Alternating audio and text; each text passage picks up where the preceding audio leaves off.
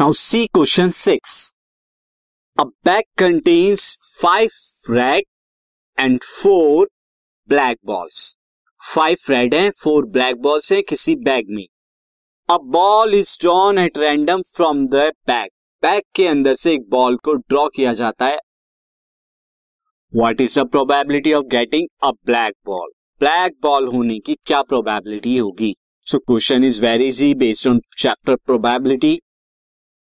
There is a bag in which 5s are red.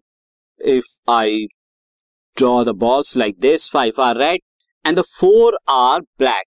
तो 4 are black है. मैं black, जैसा आपकी स्क्रीन भी black है तो आपको black तो दिखेगा नहीं, तो मैं इस तरह से ड्रॉ कर देता हूँ. नहीं दिख पाएगा आपको तो मैं किसी और कलर से ग्रीन से रिप्रेजेंट कर देता हूँ black को. This is black balls like this. Now, अब आप यहां पे क्या कर रहे हैं, 4 में से 1 बॉल को जो है ये टोटल 9 हो गई, 4 नहीं 9 बॉल्स में से 1 बॉल को ड्रॉ आउट करते हैं और वो ब्लैक होगी. इस बात की क्या प्रोबेबिलिटी होगी? तो हम यहां पे लिख देंगे total number of balls. Total number of balls is equal to कितना हो जाएगा, 5 + 4 is equal to 9.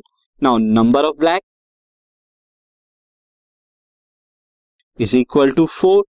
Therefore, probability of black ball, तो मैं इसे probability PV लिख देता हूँ. Probability of black ball is equal to 4/9 और यही आपको कैलकुलेट करना था. This podcast is brought you by hub hopper and Shiksha Abhiyan. अगर आपको ये पॉडकास्ट पसंद आया तो प्लीज़ लाइक, शेयर और सब्सक्राइब करें और वीडियो क्लासेस के लिए शिक्षा अभियान के यूट्यूब चैनल पर जाएं.